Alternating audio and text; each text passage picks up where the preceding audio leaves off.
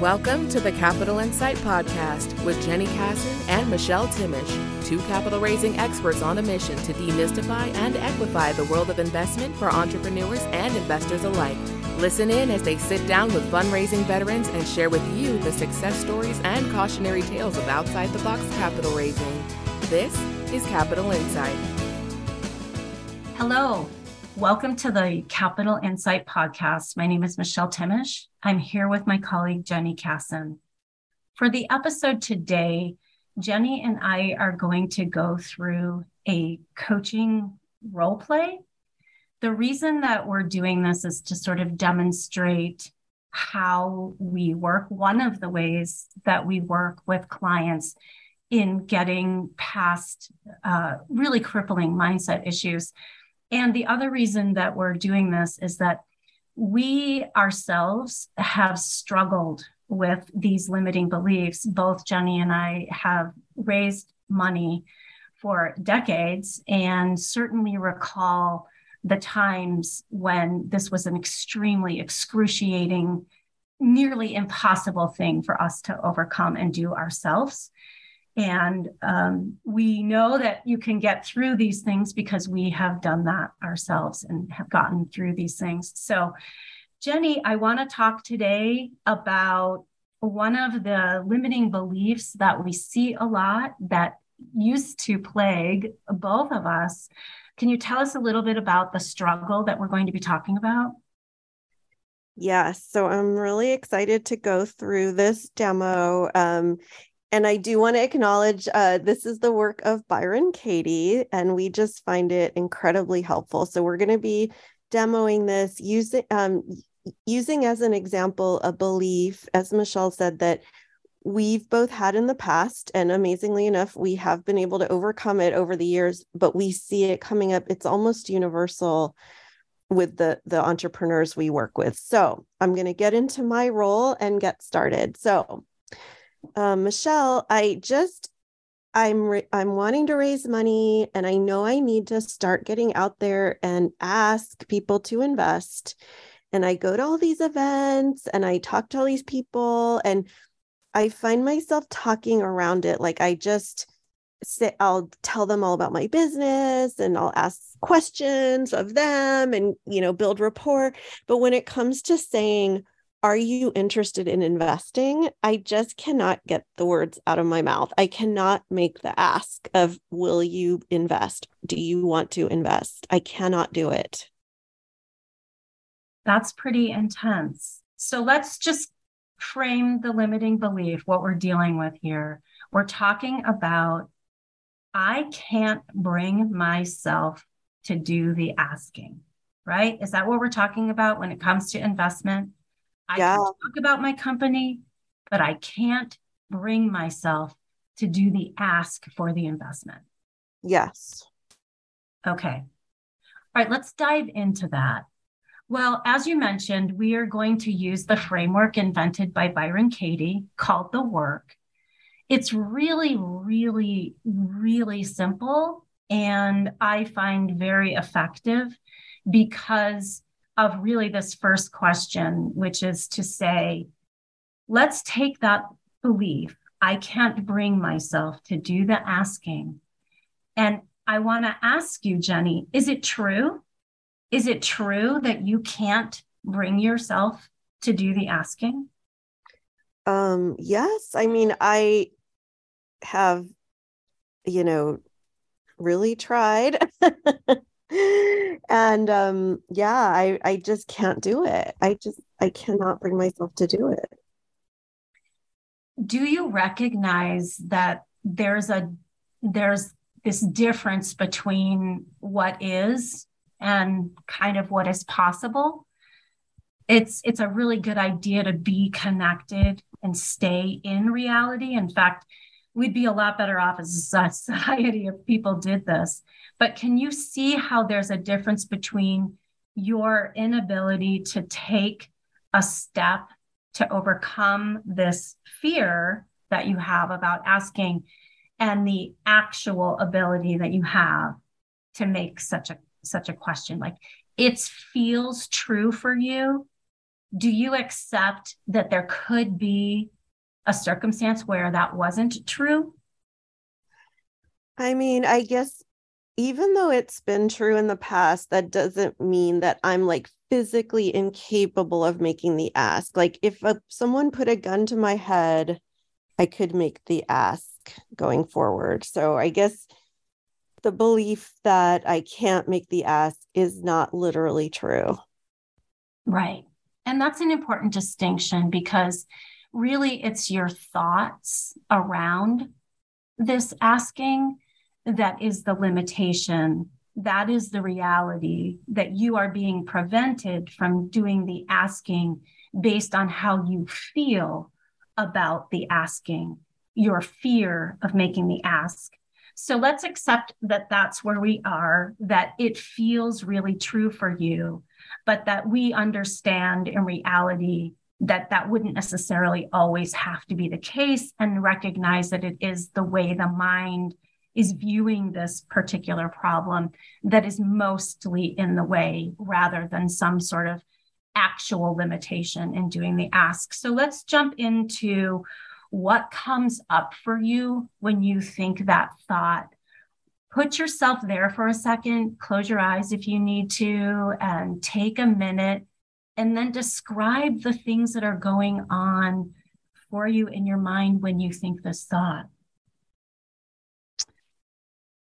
Uh, just like, what if I say it and it comes out sounding really awkward and they can tell that I'm nervous, and what if they laugh, and, um, you know, what if I f- look like a fraud? Like they can tell, like, oh, obviously she's never done this before. You know, she didn't do it right, or she sounds so nervous. Okay. Well, let's talk about it though, from the perspective of you're projecting. All of our feelings are nothing more than projections. We project them onto others, but I want to look at this from your perspective and how you're feeling for. So for the moment, um, let's talk about what happens to you and your body physically when you think and believe this thought that you cannot ask for an investment.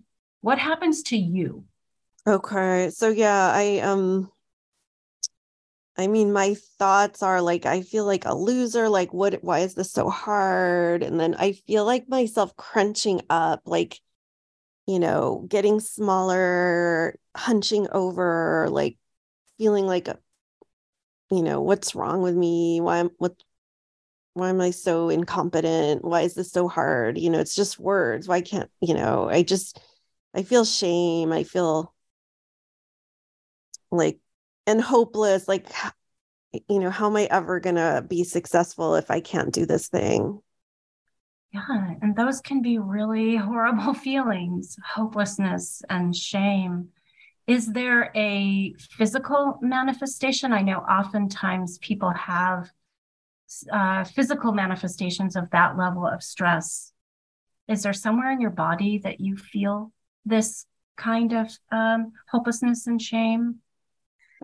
Um, I feel like maybe like definitely that crunched up feeling, like tight, and and also um. Where's that tightness for you? Maybe like in my chest. And also like a sick feeling, like a slightly nauseated feeling in my gut, my stomach. Yeah, exactly. Interesting. I, I, I mean, let's, let's just take a minute to, first of all, acknowledge how difficult and brave it is to really admit those things, that these are real. Oftentimes our ego gets in the way, and we, you know, we have this societal burden that we place on ourselves to not talk about these feelings. And you can imagine what it's like to be holding on to these fears and these feelings, but not having an outlet or any place to really um, talk about them or really do the work around them. So how does this impact how you show up in terms of the things that you had mentioned that you thought maybe you should be doing to get investors into your business. What happens when you think these thoughts to those plans to talk about, uh, to talk with investors? What kinds of things come up? Yeah, so I end up showing up just immediately kind of nervous, and I don't enjoy myself. Like sometimes I'll be at an event that I should be enjoying because I'm around people that I really like and I'm inspired by, you know, what people are talking about. But instead I'm just, you know, thinking about what's wrong with me. Why am I such a loser? How am I ever going to grow my business? So I miss out on a lot of kind of just enjoyable activities.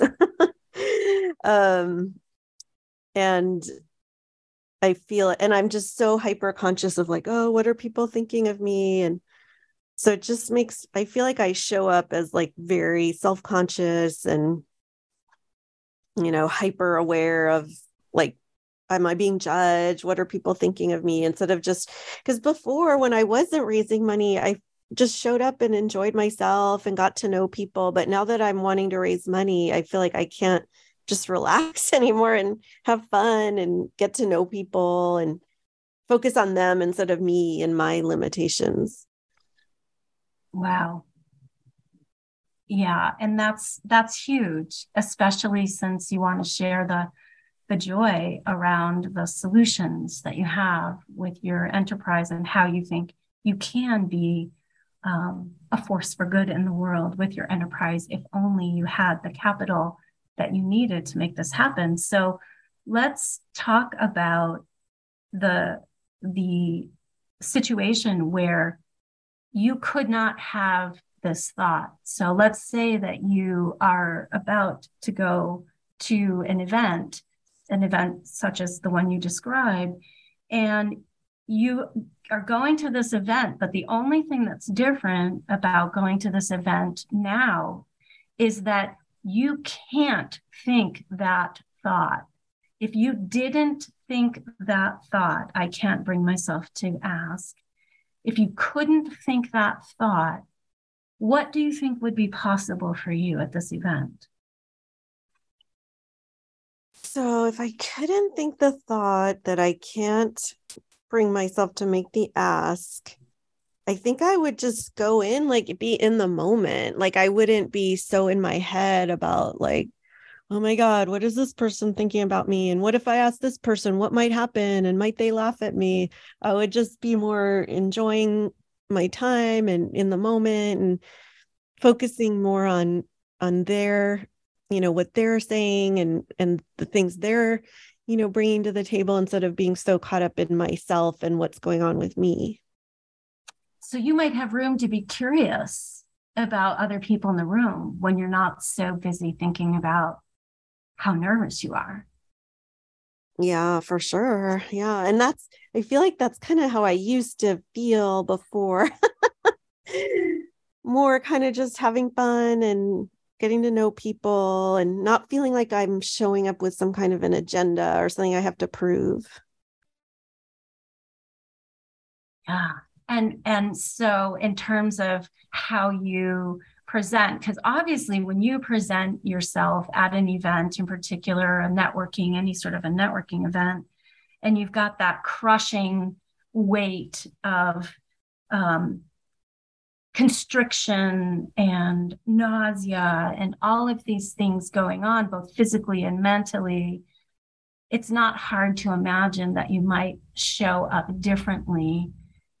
On the other hand, if you're going into an event and you're not thinking about yourself in this way, and you're more free to focus on the things that other people are saying, what other benefits do you see from attending an event without the baggage of this thought in terms of what you might do, what you might be free to think to do?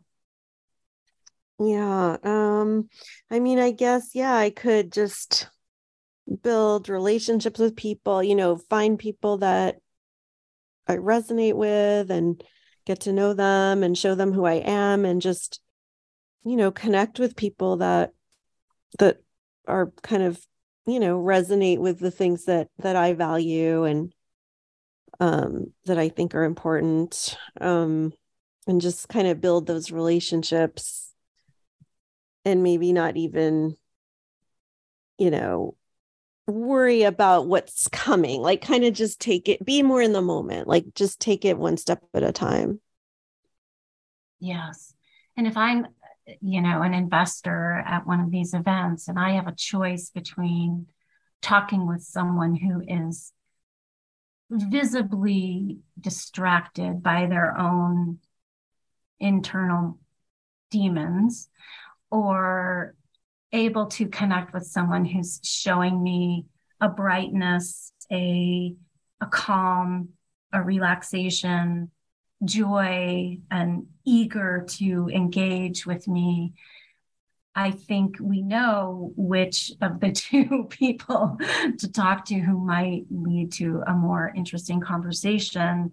And one of the final steps in this process of going through, so we've, you know, identified a limiting belief. We've talked about the really real, both physical and mental ramifications of playing those loops, those limiting belief loops in our minds, and how much that can impact how we're showing up and what energy, what default energy that we're bringing to a situation, whether that's a phone call or a networking event. And then flipping that a little bit and looking at what the possibilities are if we were to not have that thought. And it's important to know that we're not telling people what to think, and we're not telling people not to have thoughts.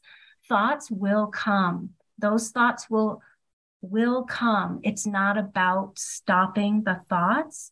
It's about understanding why this is coming up for you and where you really want to be standing in connection with that thought. You're taking the reality of your position in, and you're opening up the possibilities by recognizing that without this thought, other things are possible. And you can literally do this about each and everything that that circles like a loop in your head is, is kind of the point of this exercise. So one of the things that we work toward in doing this is to say, okay, now that we've seen kind of both sides of this, let's take this limiting belief. I can't bring myself to do the asking for investment. We take that statement and we look at its polar opposite. We do a turnaround, as Byron Katie would say. We do a turnaround on that thought. And then what does that become? When we do the turnaround, I can't bring myself to do the asking. I guess the simplest turnaround would be, I can bring myself to do the asking. Perfect. Perfect. So when you think about that and that sensation of kind of seeing and going through the process, what kinds of things do you think of? Again, let's let's stick with this event we have coming up. What might you be able to do at that event now that you understand that really it was just your thinking about this event, the fear that you had around it that was getting in your way of asking? What's possible now? Yeah, well, just, I mean, I it's it is true. Like I can, you know, um, there's nothing stopping me from doing it, even though I may not do it perfectly. And so if I can just believe that I can, then I don't have to be so anticipatory about like, oh my God, the time is going to come and I'm going to have to do it. Like I just can, again, be in the moment and just enjoy myself and be that attractive force, as you said, like the type of person that someone who might invest would want to talk to instead of that nervous, stressed out person. And then, you know, just know that when the right, when the time is right, I can, and it might not be perfect, but I can do it. And, and what might you go into the event Um, with like, what would be a goal of yours going into this event now that you feel um, ready to, to face this without this fear preventing you from being able to do the ask. What kinds of objectives would you have going into this event? What could you get excited about doing at this event? Um, you know, just like being myself, having fun, getting to know people, noticing who at the event seems excited when I share what I'm working on. And then just, you know, building that relationship and knowing that at some point, um, you know, I will take the next step of moving towards asking. um, and maybe, you know, it, maybe it's not at the event, maybe at the event, I'm just, you know, exchanging contact info. And then, you know, that's just the next step. And eventually when it feels right, and I know I, I can't delay it forever, but, you know, if I let the relationship develop in a natural way, there will come a moment where I can get, I know I, I can get it out of my mouth, and I don't need to ex- obsess about that in advance. Yeah. And I like how you are talking about this in terms of planting seeds and building relationships. Say, for example, you could run into somebody that you know at this conference, and you would be of the mind, you're curious about others because you're not weighed down by your own fears as much, and ask simple questions about, gosh, is there anyone here who you're super excited about? Um, looking for connections that your connections have that maybe you don't have. So you could ask them if there's anyone they could introduce you to, or anyone who's here that they think that you ought to know. You're freer in a lot of ways to work this event, even if you may not have the opportunity to do an ask. You're at least dealing with this situation and opening up the possibility that eventually you're in a situation where you get to make this ask, because you haven't shown up closed off out of fear. Yeah.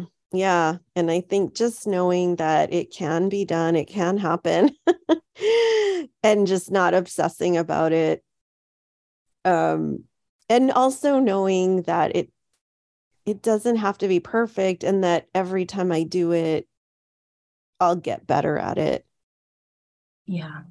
Yeah.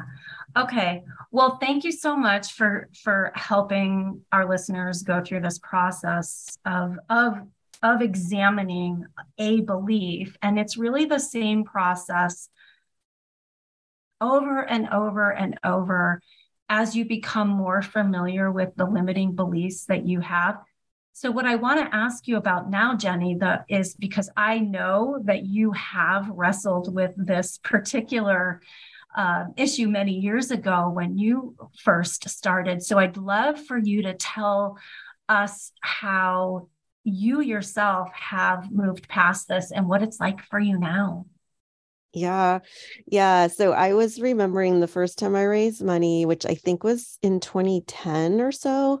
Um, And I had to start ask, and the, I had other people involved that I kind of thought it really was one person. And I thought he was going to do all the asking. I assumed, like, oh, he's older than me. He's a man. He's been in the world of finance and business a lot longer than I have. He'll do all the asking. And then I found out he really didn't like doing the asking. So I realized, oh my gosh, if we're going to raise this money, I'm going to need to be doing the asking, or we're just never going to raise very much money. And so um, I just literally felt like I couldn't not get the words out of my mouth. I could not imagine how those words were going to come out of my mouth. But what I did was I just, um, I had some people kind of um, cheerleading me, like, come on, Jenny, go talk to that person, go, you know, go do this, you know, and I just like got the words out, even though it was like terrifying, embarrassing, awkward. And then I got the words out again. And then I got the words out again. And little by little, I just noticed different reactions. And some people would say yes. And I was like, oh my God. And then I just, I got more and more comfortable with it. And now I really am at the point where I feel like I'm maybe ninety-eight percent over that belief of like, oh, I can't make the ask. You know, every now and then I get a little nervous to make the ask, but honestly, I feel like I'm, I no longer am afraid to make the ask because I've finally learned, like, you just ask and then you get the answer and then you move on. Like nothing, whether they say yes, whether they say no, whatever they say, like it, you don't have to have it mean anything bigger than just they said yes or no. And then you move on. It doesn't have to have, it doesn't have to mean a judgment of you or anything. It's just like, oh, it's not a good fit. It's like walking up to someone and saying, oh, would you like an hors d'oeuvre? And they're going to say yes or no. And it's okay. So yeah, I'm so grateful. It took me years to get over it, but I'm so grateful that I did have people supporting me and cheerleading me to do it back then. And And I really do believe it. The best way to get over that fear is to just keep be- believing you can get the words out, getting the words out, and then just continuing to learn from that process of of just doing it over and over and over. Right, right. And it, and it, you know, had you had the had you been working through your limiting beliefs as an exercise, I will say in my own experience, I have found it to be extraordinarily helpful. It doesn't stop the limiting beliefs. Um, eventually you move on to new limiting beliefs. It's kind of like mistakes, right? Once we learn from our mistakes, we stop making the same mistakes. We start making new mistakes. And that's a sign of growth where you have new limiting beliefs that you're able to, to deal with. And you'll find that you can get very, very, very, very petty. So if that's kind of a fun journey for you, just know that there's a part of this that's really cathartic when you deal with your pettiness um, around anything, whether it's relationships. You can also do this process with regard to um, relationships with other people. So it's got a lot of really uh, broad implications. I think it's important to note one final thing before we close is that it's funny how reality is always kinder. Like when I think I know how terrified Jenny used to be, I've heard all the stories. I know about that paralysis, that needing to vomit, that the how real that was for you. And then seeing you now as someone who is not cut off or shut down or limited by that belief and wanting that same type of thing for the people that we work with who are doing really amazing things and should not be limited by their limiting beliefs. That's really what, what we're trying to demonstrate here. And reality, as Jenny learned, is always kinder than the loop that plays in our minds. So thanks for everybody for joining us in this process. Um, we're more than happy to work with people to help them get over their limiting beliefs and enjoy that um, we got to bring this work by Byron Katie to you. Yes, thank you so much. That was super fun. And we love to share this work. So thank you for listening. Do you have any questions for our securities lawyers and capital raising experts? Call the podcast hotline and leave us a message at eight six six, five five two, seven seven two six, extension five. You can also send other inquiries to podcast at jenny kasson dot com. We'd love to hear from you. Music for the Capital Insight podcast is Still Searching by Damon Criswell via Audio Hero. Thank you for listening to Capital Insight with Jenny Kasson and Michelle Timish. Until next time.